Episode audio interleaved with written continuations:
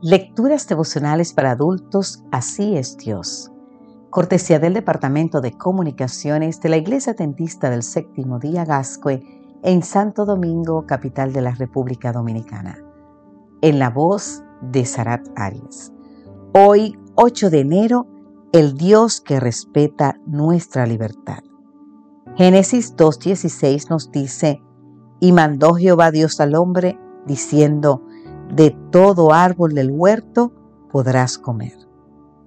El texto de hoy nos ayuda a entender que Dios nos creó como seres libres, por lo que Él queda retratado aquí como el Dios que respeta la libertad que decidió darnos. Todo esto es producto del amor, siendo que la creación es obra del amor, la creación de seres racionales implicaba hacerlos moralmente libres, porque el amor no puede imponerse, no puede forzarse ni exigirse. El amor solo existe en un ambiente de plena libertad. Por eso Dios nos creó con la capacidad de elección y nos dio libertad para hacer uso de esa capacidad. Es precisamente el libre albedrío lo que nos diferencia de los seres no racionales de la creación y es además la esencia de nuestra dignidad como seres humanos. Es cierto que la libertad tiene los límites que le imponen las consecuencias.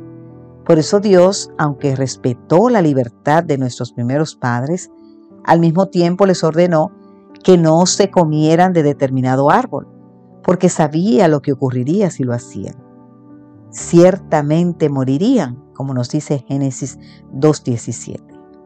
En ambos casos queda retratado el amor con el que Dios trata a sus criaturas. Supongo que te agrada la idea de servir a Dios o servir a un Dios que te trata como a una persona que tiene dignidad y capacidad de elección y que por tanto no te obliga, sino que respeta tu libertad. Impresiona pensar que Dios con el poder limitado que tiene y su infinita sabiduría pueda tener al mismo tiempo la humildad de permitir que tomemos nuestras propias decisiones. Más de una vez en el país donde vivimos, en nuestro entorno familiar o laboral, podemos llegar a sentir que no se nos respeta ni se nos valora y que otros piensan que pueden tomar decisiones por nosotros sin contar con nuestra opinión. Así somos los seres humanos, a veces, pero así no es Dios. Con Dios nunca nos sentimos como ciudadanos de segunda o tercera clase, porque su amor produce un trato hacia nosotros que se distingue por el respeto, la dignidad y la libertad. Por lo mismo también podemos tener la certeza de que sus planes para nosotros son buenos y nos aseguran un futuro glorioso y lleno de esperanza.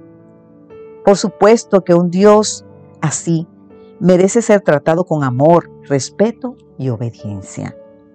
Nadie nos ha valorado tanto como lo hace Dios. Nadie nos ha tratado con un amor como el que nos tiene Dios, quien nos ama aún en esos momentos en que no hemos escogido servirle ni obedecerle. Que Dios hoy te bendiga en gran manera, querido amigo, querida amiga, y recuerda, Dios respeta nuestra libertad. Amén.